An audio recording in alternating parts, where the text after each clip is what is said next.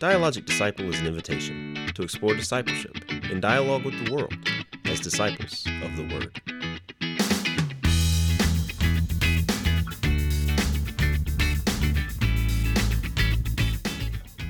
we don't uh we we don't come off as experts. I don't know if you've ever listened to this podcast. This is the before. kind of thing that gets cut out. Oh no, twice. I all did right, twice. all right, all right. Hello and welcome to another episode of the Dialogic Disciple Podcast. My name is James Johnson, and I'm here with my co-host, as always, Nick Houston in the house. Nick in the house. Nick, how you doing today? I'm doing great. It's a beautiful day outside. It is. I'm. I'm. Like I gotta say, I'm a little disappointed. We're at the end of April and it got cold again. Yeah, Um, we did have another cold snap, because you know my favorite season is summer. but you know that always happens. You do I live in. Atlanta. I know Mhm. it's deceiving. We uh we are joined today by Sarah Porterfield, who uh is an employee here at the church, serves here at the church. Church. Uh, Sarah, what do you? uh Hi, Hi, how are you doing today? I'm doing great. Thanks. How's your summer going? Or, s- I How's guess my your summer? spring, your I- your your uh, Easter tide. My Easter tide is, is going well so far. All right, excellent. Yeah. And uh, talk to us a little. Like some of the people here at Northside Church don't know who you are. Um, sometimes Nick and I don't know who each other are, much less who you are or who anybody else here at Northside is. Do you know Tell who us. you are? I'm trying to figure that out. That's like a lifelong project. But uh, what is uh, what do you what do you do here at Northside? So I do a bunch of different things. I, Really? I work with you Okay. um, in That must be a hassle. It is. it is. I'm sure everyone that listens to this podcast knows that. Um, no doubt. No doubt. I I work with you in the small groups, and um, I work with ACS, our church database. Yeah. and I'm the project manager for creative services, which is the main thing that I do. But then I also manage the church calendar and um, social media. So it sounds like you're you got your fingerprints on a lot of different things here at Northside Hey, Church. this is how I make it happen at the church. People get jobs where they do like eight things. That's right. That's right. And all these people behind the scenes. This is the beauty of the church. Just another another uh, uh, example of how much Northside relies on those that we don't really see on a regular basis. You know, to operate and run and do the things that we do here at Northside Church. So, That's right. Sarah, how long you been here at Northside? I've been here for almost three years. really? Mm-hmm. Three Up and years in. June, I think. Okay. Excellent. Yeah, I think Mhm. my seventh anniversary is coming up here pretty quick. Whew. Nick, and you've been here for I don't know, fifty years. No, only longer than you. Um, but it feels. God, it, it'll be ten years oh wow, this year. so sweet, like a decade. We need to have like a little Yeah. ceremony for you or something. Oh, Nah. little tenth anniversary of the of the Nick Houston regime here at Northside Church. Castro regime. I hope I've been a benevolent dictator. oh man, I've been looking at a lot of um, videos and and listening to a book on the French Revolution. So I've got a bunch of Napoleon in my head right now. Uh, so Is that because I'm short? Yes, yes. In fact, that's why you know I'm trying to understand how short people can you know rule in you know either as dictators or benevolently. So Well, we you- find our you've ways. been you've been good. You've been oh, yeah, you've been fine. You've been fine. I'm, I'm glad it's worked out. Okay. You Trojan horse that shit. You uh Nick Nick, you just came back from the beach. How was that? What a great time. It was just my wife and I. Yeah. Um, her Did mom you win came some and kind of stayed with trip the or kids. something? Uh, we won a silent auction. We've got some friends who um, have a, a kid with Down syndrome and goes to a special school. So to raise money for tuition, they uh, do a silent. They did, did a silent auction, Okay. and we won um, a stay at the beach in a beach excellent. house. Oh, so nice. Excellent. that was pretty cool. And then you it? feel like you just get to. You're like contributing to a good cause, but also going on vacation. That's the same reason why I play lottery to help education here in Georgia. Exactly. You know, You're just trying to make scholarships Yeah, available. I am. One dollar at the time. One dollar at a Mhm. time. Uh, who are we kidding? Fifty bucks at the time. However many it takes to win. oh man, uh, was it crowded down there? it was. Yeah. It was. so people yeah, are getting back out now. Interesting. Well, and seeing too, just comparing beaches. Like we've been to St. Simon's a few years. We used to go to Panama City. We've been to Cape San Blas, um, Ponte Vedra. Like just kind of getting the feel for all the different beach towns. Um, and we haven't been to Destin since our honeymoon. Oh wow. That's what we did for our honeymoon because y'all y'all remember I got married when I was like That's true. when I was twenty. Yeah, 12, when you yeah. were just So a yeah, child. so we weren't like almost illegal. no all inclusives in Jamaica for us or anything like that. So we just went to Destin, and of course we loved it. Yeah. And it I mean, it looked a lot different though. Twenty years later. I don't think I've ever been to Destin. I, I usually I find a place that I like and I go and I just go there every year. Like I don't like going around different places. So uh, Orange Beach has been my place. That's where I go down. It's not See, and I've Orange never Beach been to good. Orange Beach. Yeah. I would like to check it out It's too. good. It's a little, a little rednecky. yeah yeah. I mean, it's But in a good it's way. right there on the In a Alabama. good way, yeah. You know, because you know. it. They you got know, some things to do. you gotta love the beach. Yeah. Yeah. I mean the that that Emerald Coast beach, that Panama City and Destin, and oh yeah, definitely. PCB. the really wide white sand. I mean, it's amazing. It's beautiful. It is. I think it's all fake. Uh, as I recall, they've brought in all that sand from other places, but Well, after the hurricane carries it away, they go pick it up Yeah, from somewhere, Yeah, right? you- That's right. Uh, Sarah, do you have a favorite beach? Do you go to the beach often? PCB, and I don't I don't go I don't break. go as often as I would like to. Yeah, I um I like Panama City is is the place that we go. Okay, Yeah. cool, cool. We've got like Nick, we've got some friends down there okay, that we um bum off of and Yeah, stay yeah. at their place beach and bums, man. That's enjoy it. Yeah. Yeah.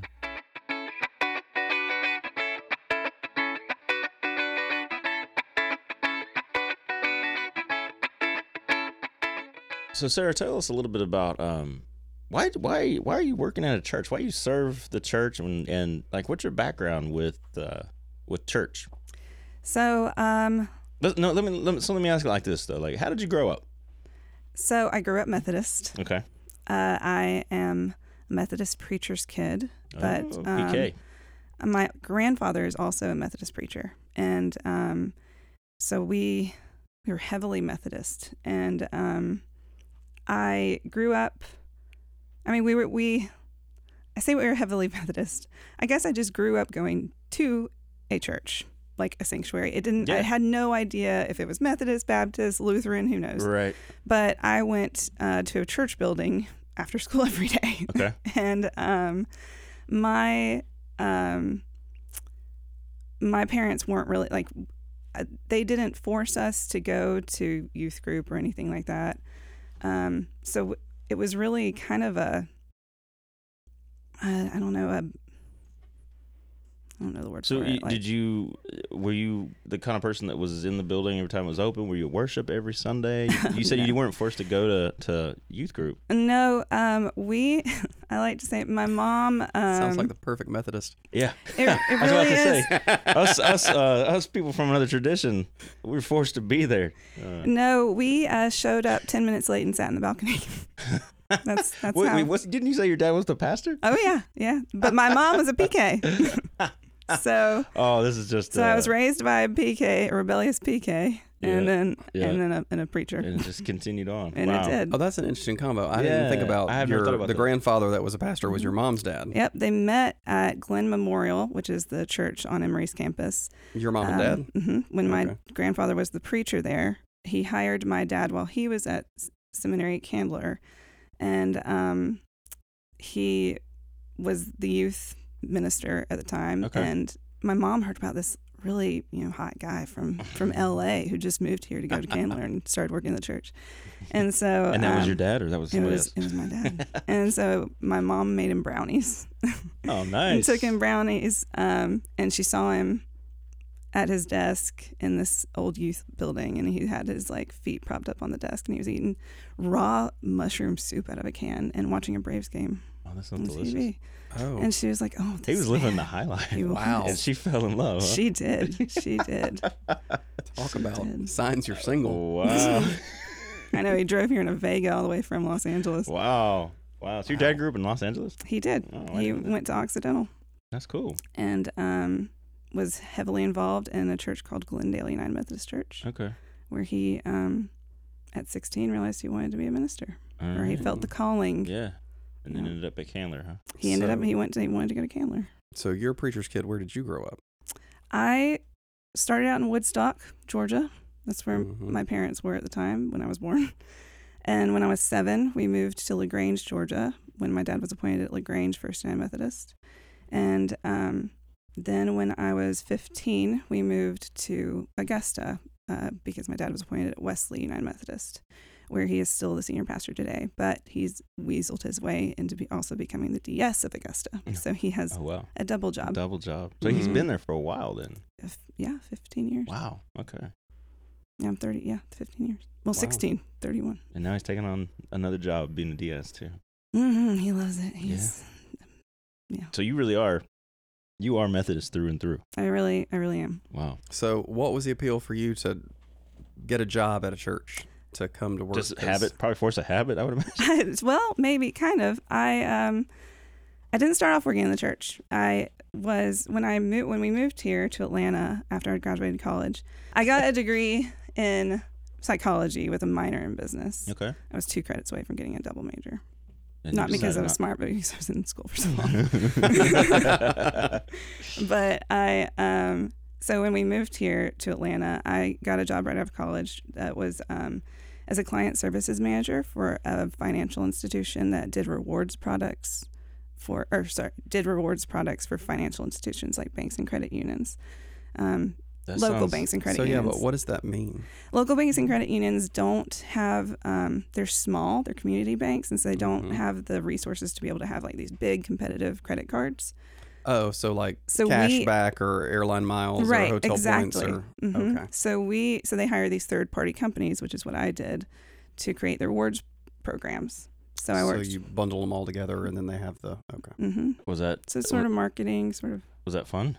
I enjoyed the challenge of it. and I Yeah. enjoyed the fast pace. Mm-hmm. um, it was not fulfilling in really Yeah. any way. um, and so I um, I left and I thought I wanted to work in nonprofit.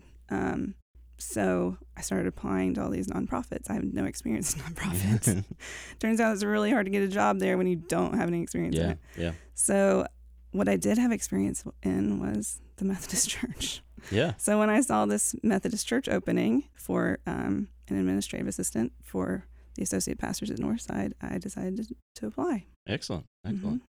Excellent. And you've kind of moved around a little bit since you've been here, kind of a jack of all trades, so to speak. A little bit. Yeah. See, Yeah. I feel like again, that's something though that's good that we do. Yeah. I, I agree. You t- Nick, kind of good tailor at it. finding people out there in the world who can Like- just do everything. Well, and then when you figure out what somebody's good at, I think the church has the flexibility to kind of get you in to the perfect spot for you yeah. hmm versus the corporate world. You know, like this is the job description, this is what you do. If you don't like it, go find another job. hmm Yeah. Um, but when we have opportunities open up here, I like to look on the inside and see who's who's available on the inside, and that's what happened with you. Is that we had a job come available, and you were able to switch over that way. Yeah, that's right. And I love it. Excellent. Excellent.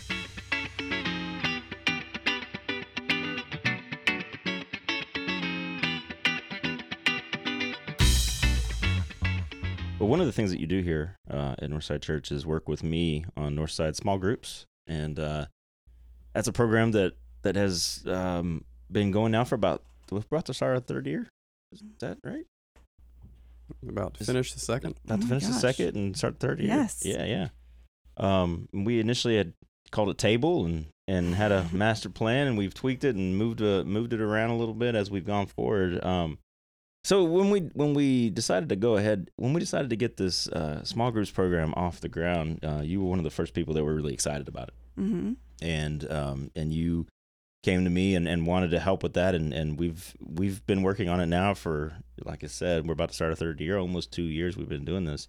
What was it about small groups that uh, attracted you to to working and helping to develop a whole new program here at Northside Church, which is not always the easiest thing to do to launch a whole new program at a big church like Northside. No, it's not. But um, I when I came on to Northside, I was surprised that we didn't have a kind of co-ed small group program. We had men's groups, we had women's groups, but we didn't have anything for couples or just co-ed in general, Yeah. where we just in the in a, in a simple small group format. The other the other groups are a little bit more um, formal, maybe. Yeah. That's the word. Yeah. Um, and I thought it would be great to bring something a little bit more casual where people can kind of do life together. Absolutely, yeah. Yeah, that is the thing about Northside. When uh, I've been here, like I said, for almost seven years now, and I was I had the same kind of mentality when I got here, uh, and bit, it was a bit of a struggle to even try to get small groups going because we do have such Yeah, that's right. healthy. We do have such a healthy program when it comes to men and women's small groups, uh, particularly with the women's ministry here. It's just fantastic level of organization and and execution of small groups, and uh, it, it's a little bit of a, a conundrum that that has been it's taken so long for us to get around to a program like this. But I, I totally agree with you that just a simple program for uh, you know not just men or women, but for co-ed and um, what do y'all? Both of you have said um, simple and less formal. Mm-hmm. Yeah. So, what is the idea behind the small groups program that makes it simple or less formal? That is differentiates it from what men's ministry is doing or what Yeah. women's ministry is doing. Well, I'll say that I was a proponent of the simple, and Jay was not. I- he yeah, wanted I'm to gonna start off with this big like communion. Yeah, Um, yeah, yeah. I well, the original idea that I had was I guess uh, it wasn't formal. It's just high church well, I don't know the community it is high like. church, but uh, for a small group. It is. Ah, yeah, well, that's the thing. So, It's so high- when, high- when I group. first when I first wanted to start this program, I wanted it to be um, based off of of what um, John Wesley did with his small groups, um, which, to be fair, were men's groups. So uh, he was just doing men's ministry, turns out. But uh, the idea being the idea being that you come together and you read scripture and you pray and you uh, just talk about how your soul is, like how how are you living with God and, and how's that how's that going. Um, I did add, I wanted to add the element of communion to it because I think, you know, one of the things that Wesley said is you should do it as often as possible. And I think it's a powerful experience that goes together with prayer and scripture and, and talking about how our soul is. Um, that got a lot of pushback. Uh, turns out a lot of people thought it was too formal, maybe, or too liturgical, or I just weren't com- too comfortable much. with it. Yeah, yeah, There needs to be a little bit more, um, and I think it's something great and something that we can add into small groups. But I think there just needs to be a bit more education around it, and Yeah. maybe just I no, I think that's right. having it around more to feel so that they feel more comfortable giving out the elements and Nick, you grew up in a in a non-liturgical, well, as Michael Devine would say, a differently liturgical Right. uh, tradition. Um, how would you feel if you were part of a small group that did communion? Do you have like an initial like response to that or feeling about that? I think I'd be okay with it now, but I'd see it being a little strange, particularly coming from a background of only doing communion like once a quarter. Yeah, yeah, that was me too. Um, but you know, since I've been Methodist, usually it's once a month. Yeah. Although we haven't done it in a year. yeah, it's been it's been a little difficult during the last year, but Um, but I do think that there is a a sense of reverence around it and sacredness that would make it seem ominous in that small group setting. I could see why people balked at yeah, being able to pull it off, and particularly with my upbringing, there was more of a sense of, you know, we're all priests, we're all believers. yeah. Mm. there's nothing you know that says I can't do communion. Well, when did you develop that reverence versus the UMC doing this, high church kind of. and only the elders Catholic, can almost, bless yeah, the uh-huh. elements. Then I could see the lay people being like, I don't know how we're going to pull this off. Yeah. I don't have the superpowers.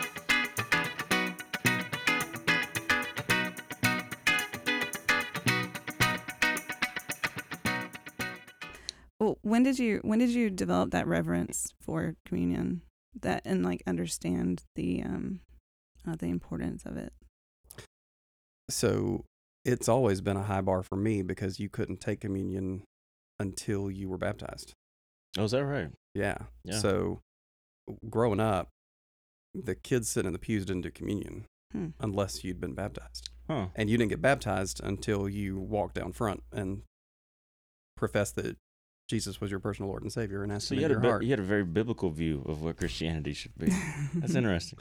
Apparently, that was that upbringing was good for that. Um, interesting. So, you know, and then when I did accept Christ for that first communion, mom was like real intentional about, yeah, you know, we're doing this together and you're asking for forgiveness for your sins. And so you're saying a prayer before you take it. Um, so it just always had a very yeah, significant, it was always a significant experience. yeah. So I did I did not have that experience. You never had like well, so where where do you stand on communion then? So I haven't I I've only recently um begun to understand really what communion means. When I was growing up, I you know I was a preacher's kid, and uh, when we would come home or when we come ho- home the church when we Yeah. would come to the church after school because we walked to the church from school, um, my brothers and I would go into the sacristy and drink the juice and eat the bread as a snack after school.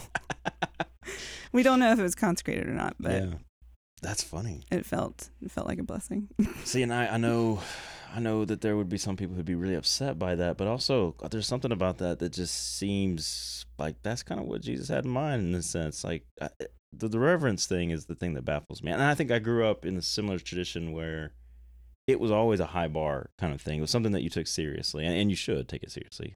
Um, but it also the whole practice is is so far removed from what we see in scripture um, the way that we do it and the way that we think about it that you know we forget that this practice of communion which i think is one of the essential if not the essential uh, practice that we do in, in worship um, is is based off of an interpretation of scripture that communion is is something that's supposed to be like that's the moment where we recognize Jesus. You know, we're talking in Sunday school right now. We're talking about all these post resurrection Jesus stories, and one of my favorite ones is a really famous one, the Road to Emmaus, which you guys have heard probably a million times, and and people out there have heard a million times. But what I love about that story is that the disciples don't recognize who Jesus is until they sit down and break bread with him. And so that was kind of my drive to put communion in the small group setting, is because I think that when we fellowship together in this practice that's when we see Jesus.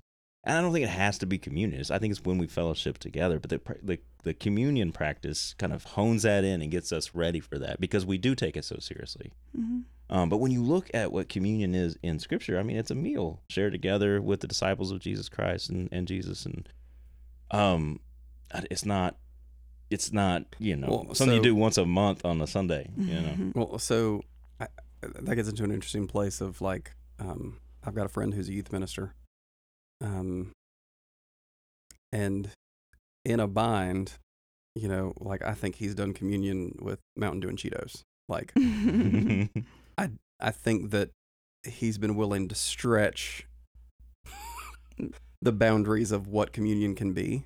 Mhm. Um, and it, it it does make me wonder. I mean, it is, like I remember as a kid, it was that nasty wafer, yeah, you know, because it needed to be unleavened bread. and that little plastic. Did you have the little plastic cup? Yeah. The little they got passed cup. around in trays. Yeah, everybody Yeah. took one out of the Uh-huh, tray, and then yeah. we all did it at the same time. yeah, like you had yeah. to wait on everybody to get served, Oh. and then Yeah. everybody, yeah, yeah, Yeah. We did that too. wow, that would take forever. Um, and you had to do.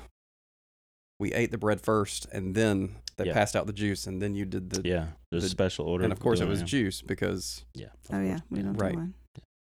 um and so it just so wildly different like Yeah. from that upbringing of it's got to be this unleavened bread because that's like scripturally accurate i guess for jews during passover and the juice which is not scripturally accurate but that's okay um it's funny It's what we grape. decide to care about. Right, right. and and then i've got this friend that's doing communion and it wasn't mountain dew and cheetos really but you know it was something. Maybe. Something, Yeah. I mean, I remember I when I was a teenager, I did I did um me and my buddies did a a communion with uh, Mountain Dew and and not Cheetos, but I can't remember what else. I'm not some Mountain Dew. doritos May, it might have been actually. I, as I'm thinking about it, it might have been. Um, I have a friend who's i Catholic. can just see you like when Yeah, I somebody puts a dorito in your hand easily see I'm this. not sure. I'm not sure that's how it played out, but uh, or like the what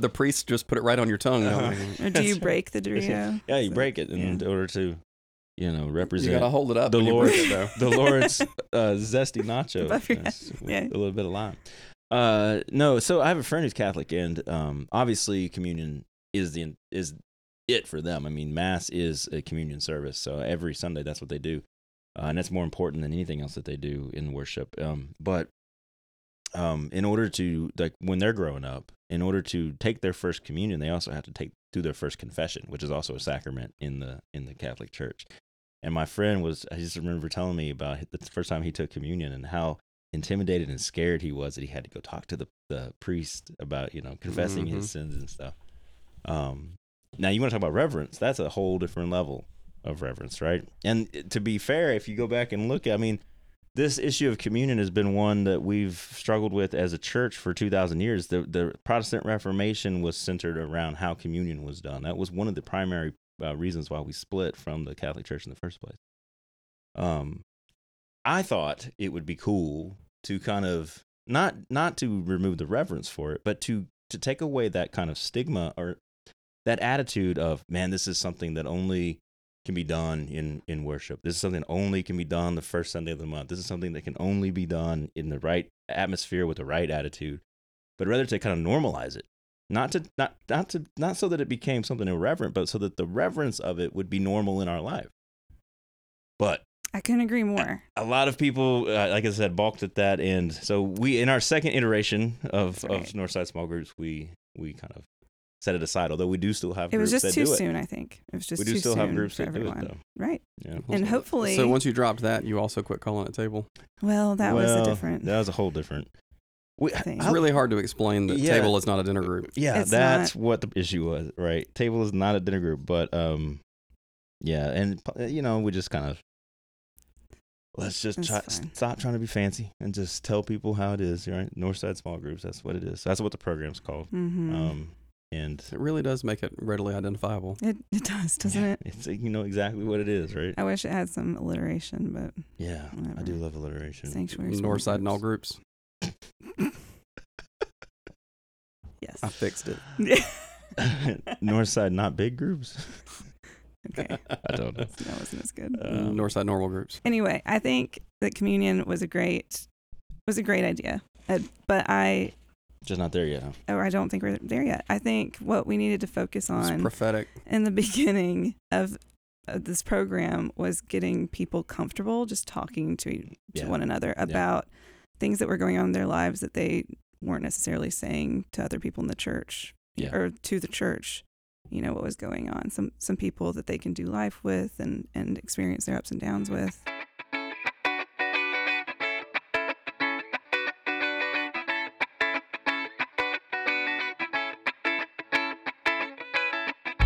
So where do you get the passion for small groups from? Have you been a part of a small group that you feel like was particularly meaningful? Um, I I have I I don't know that that's where it came from. Um, I think maybe being in the church my whole life, I didn't necessarily feel like I was a part of it.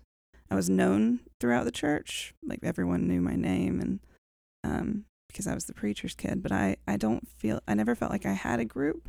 Oh, but there's a place for you. Exactly, I know. Well, and To be the um, preacher's kid.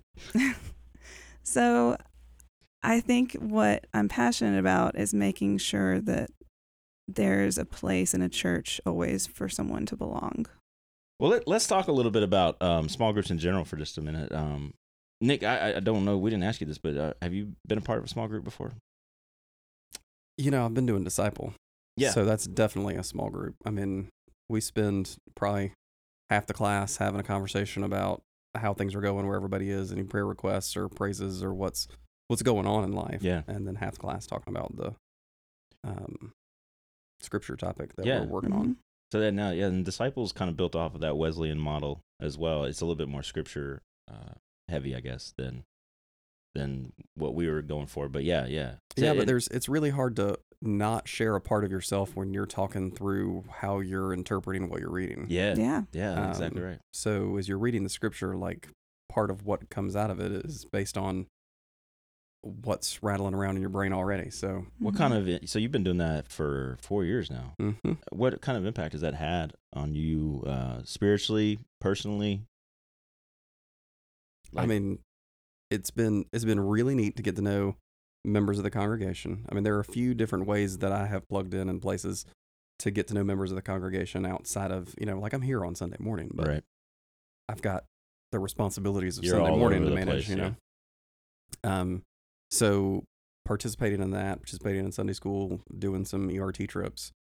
Um, I've done ASP before. Yep. And so all those ways of getting to know the members of the congregation has been really cool. But like a consistent group of Um, people that you're meeting with on a regular basis. Yeah. So in this case, you're getting to know them even better. yeah, Um, and then also, it is good to hear from that community um, how they're reading and digesting the scripture as well. And so, as we're working through different parts, like they'll say stuff that I just wouldn't have thought of. right. Um, and so, it's really enlightening to have other people's perspectives on it too. Do you think if um if you had to and I'm sure that there's it, it's probably so meshed together that it's probably hard to do this, but if you had to figure out in your disciple experience over the last four years, what has been more impactful, the relationships that you've built or the scripture that you've read? Is there a way that you could you could balance that or judge that, decipher that, Um, or is it just so? let me think. Assuming The that you've done the reading scripture. or re- scripture reading. Or I mean, do they feel? I'm, I I would just think that the spiritual element of the group makes it different from other types of groups that you may be a part of, like you know, an interest group, like Yeah. your fantasy football gra- draft group, Right, right. or whatever. Um, Oh yeah, does the definitely a spiritual? different vibe than those guys. Yeah. I No, mean, you know, that's an interesting point. that element, the scriptural element, probably makes the group go a little deeper, become a little bit more vulnerable Yeah. Than you would otherwise. So it, you might not be able to separate the two. I have a fantasy football crew, and I, know I think this is a hopeful uh, comparison because there's about twelve of us, and we get together. We're together all in the same place once a year for the draft, right? And then we Mhm. communicate with each other on a weekly basis throughout the football season. And we do impact each other. We do affect each other. We do uh, bring out different aspects of character and and personality with each other but we don't grow spiritually, right? But we do maybe grow worldly, which is maybe problematic. uh, but no, it, that's absolutely the case. Like I think any small group of people that you're around on a consistent basis, whether it's intentionally uh, with fantasy football or spiritually, uh, with a small group or at work or wherever, uh, that's going to impact your relationships. Uh, in just human relationships, we're social beings. That's Well, like how we work. I I'm gonna give you credit for this one, James, and I'm imagining somebody smarter said it before, but um, I've heard you a few times say you're practicing to be somebody. Who are you practicing to be? Yeah. Yeah. And the way my mom said that growing up, you know, mom said, "Birds of a feather flock together." that's right. That's Mama right. said. Yeah. Um, yeah. So there's definitely a sense of you know being that small group where we're all there because we're you know trying to learn the scriptures and get more out of it and have that spiritual conversation has a different kind of an impact. Well, yeah, and you also have this, you know, the aspiration of of growing together and aligning yourselves with with Mhm. God. Yeah. You know, Yeah. and the eternity that is God. It- you used to go to the gym all the time. And Sarah, have you- Mhm. are you a gym person? I don't go to the gym. Okay, But I do work You do out work out. Okay. So. Nick, you used to go to the gym all the Beachbody. time, and and you've told me you've told me several times that your best experiences at the gym are when you're there and you meet somebody or you're hanging out there with somebody else. Yeah. So again, even in a situation where you are training yourself, not spiritually but physically, it's easier to do and maybe more beneficial or at least more uh, fulfilling and rewarding when you do it with somebody else. Yeah, so I I observed this over the weekend. Like I said, we were in Destin and we we're at the beach, and you know, Yeah. there is the Air Force Base not far away, and the per capita number of fit people walking around Destin. I looked at my wife at one point and I was like, I'd be in a lot better shape if we lived here, Yeah. just because of the peer pressure of You'd the be community. motivated, yeah. yeah, Right. Yeah. Yeah. Yeah. Well, you could take that the other way and just give up. It could just be pressured so much that you're like, ah, never mind. Yeah. I'm just gonna sit on the beach. yeah, that wouldn't happen. Right. It, Uh, would, it, would- it would go the it would go the first. one. But that is a way in which I think also in spiritual small groups um, that we sharpen each other. Iron sharpens iron, as Proverbs says, right? So it's you know we motivate each other in that kind of way. And I think a little, you know, I I, I- don't know how I feel about the idea of like a spiritual rivalry, like you know, like yeah, can you do that in a playful way? Can you do It- that in a way it's like, or is that just it's just too close to? Well, I mean, I Mm. also inadvertently said I'm in as good a shape as I need to be for where I live right now. Kennesaw. You're in as good a shape as you need for Kennesaw. For as many, uh, yeah, okay, all right, For all good, right. oh, good old Like, Joe's. or I would have much more fit friends at the beach than I do here. Yeah. Yeah. Is that a dig at us? I think. I think it Yeah, might I be. think it might dig at be.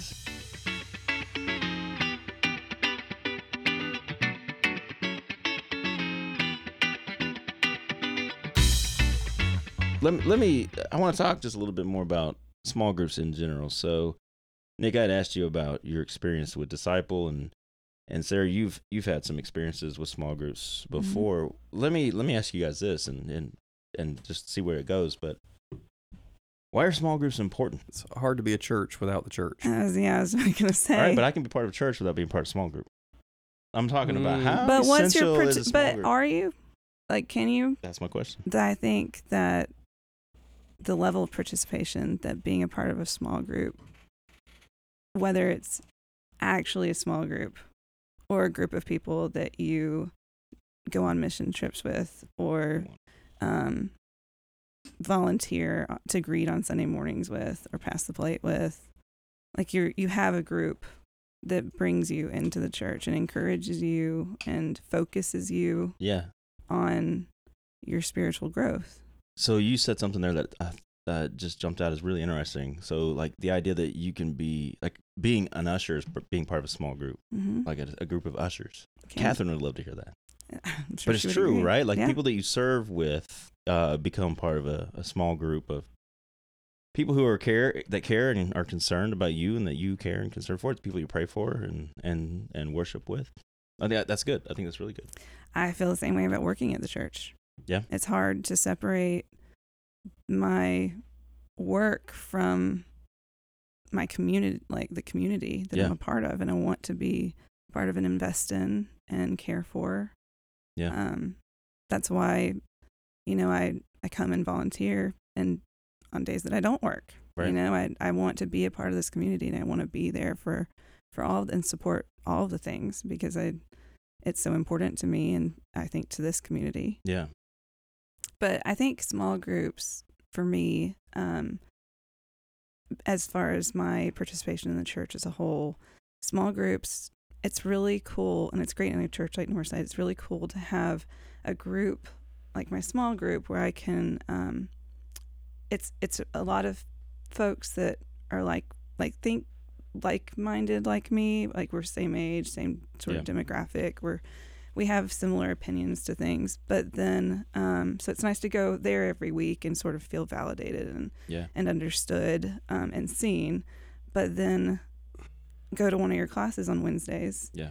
and I'm surrounded by folks who are not necessarily the same Right. Right. um, demographic as me, like Nona Young, yeah. who is an incredible, Yeah. incredible church member, and I learned so much from her. Yeah. Me too. You know, and um, just hearing these different perspectives, Mhm. people that I don't, you know, things I don't necessarily agree with, or um, just maybe never considered Yeah. that I never would have heard otherwise. You know, I mean, that's the whole point, right? I mean, this the uh, the conversation and the dialogue and dialogic disciples. Why we call this dialogic disciples because it's a dialogue that really draws us out and into different perspectives, right? And seeing the world in a different way, even about something that we feel incredibly confident about, like our faith, you know, or the way that we understand our faith. Um, and so that's another thing that you and I disagreed on, and one of the reasons why I'm glad that that uh, that that two of us were working on this for the same reason because you know I was of the I wanted people to take communion and I wanted I wanted each small group to be a spectrum uh, cut across the entire demographic of Northside. So I wanted a Nona Young and a Sarah Porterfield in the same small group, and you were pretty adamant that no, we need to keep people in the same life stage, and I was like, no, that's not how it's going to work. Come on, let's do it my way. And so we tried it my way, and it turns out you were probably right about that, right? probably. Yeah. Well, we we got some groups that cut across, and we've got some that are that are demographically uh, bound to one another. I think a good mix is probably the best. Uh, a, a mix of groups, different kinds of groups, right? hmm Uh, but that's definitely a place where um, I had to ease up. I guess you know. I, I turns out I was pretty much uh, I was I was naive and wrong about a lot of things when I started this sm- small group program. But we're getting to a place I think That's now where me. yeah, right. I mean, the, I think and I think the back and forth and the dialogue is helpful there hmm not to mention the feedback that we got from the groups themselves. We've got some pretty powerful um, church leaders that are a part of these groups that are not afraid to share their opinion um, No. what works and what doesn't work. And they, they've been incredibly helpful in putting that in the program together and helping to grow that program.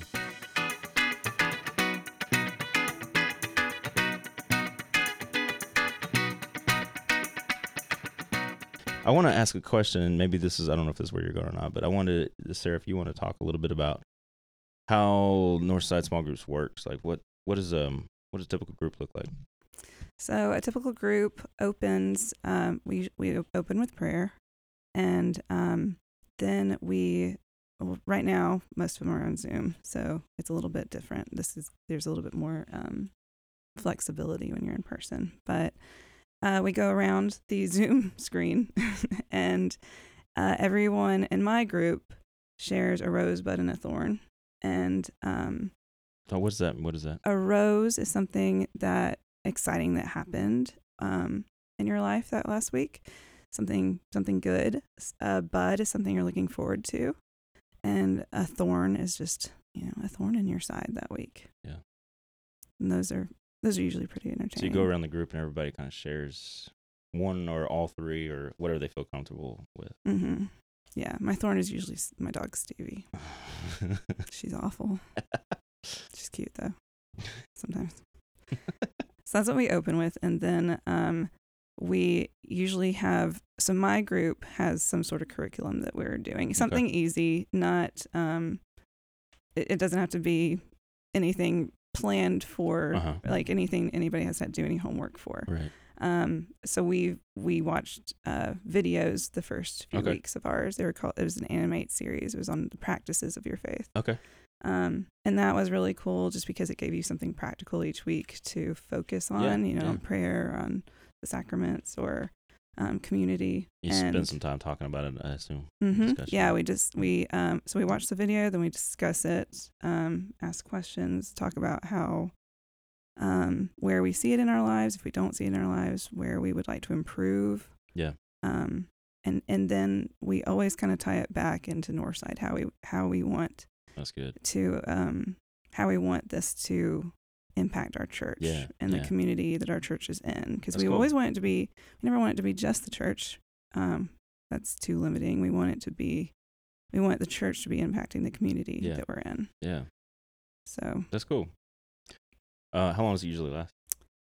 um depending on how many rosebuds and thorns we Yeah, get yeah. it can be um anywhere from an hour and a half to two hours Okay. mostly an hour and a half Okay. Cool. Excellent. hmm Um, what are some of the hurdles and some of the obstacles that that we've encountered, I guess, or that you've seen uh, that the people have mentioned to you or talked to you about, or what what are some of those things that why do people are why are people hesitant to join small group? So a big one is the commitment. Um, it for a small group really to be um, to make an impact on your life and for you to grow. Um, You talking about a time commitment? a time commitment, yeah, because it we ideally would like for these to be weekly, because you need to to develop these relationships. Yeah. and um, that takes time and Yeah. it takes energy and intention, and that those are those are really scary things. Yeah, and scarce things sometimes. They Yeah. They shouldn't Yeah, be at the scarce church, Scary, but they are. but they are right. Yeah. they are. Turns out the church isn't immune to just regular human emotion. Right. Um, Anyway. so yeah, so people are afraid to make the commitment because they're so tied and committed to other things, right? I mean, uh, Right. So you've got you've got uh, kids sports or, or just any, just any, other number, activity yeah, outside of yeah. outside of the church and that's understandable and that's and those are really those can be really admirable important things but what you get in a small group the the depth that you grow from like the, the depth of the relationships that form out of these groups and the spiritual i don't know there's just the you don't find the encouragement and the grounding and the centering yeah, that you do in a small group. Other other groups, you know, you can they're fun, you have friends, you can you can it's Yeah. like your fantasy football league. yeah, yeah.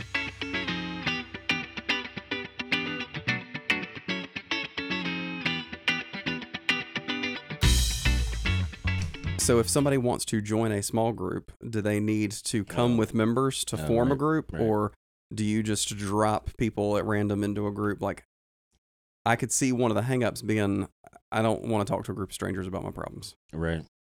So we have um we have different groups available at different times throughout the week, different uh, days, and in d- different formats. And also before COVID, we had it based on location, so they could go to a group that was close to them, you Yeah. know, in the same neighborhood. So they could meet at the church or at somebody's home. Yep. We prefer it to be at someone's home. It's just a more um, comfortable environment. You don't Yeah. feel so. It's not so sterile, maybe. It's just it, yeah, it's just more intimate. You want, me Uh, to, you want me to start a bi-weekly Kennesaw small group? Uh, I mean, if- yeah. If, we have members out there, that'd be be amazing. We are thinking about a Marietta one. Yeah. I bet we could get Matt Jackson to come to yours. I bet we could.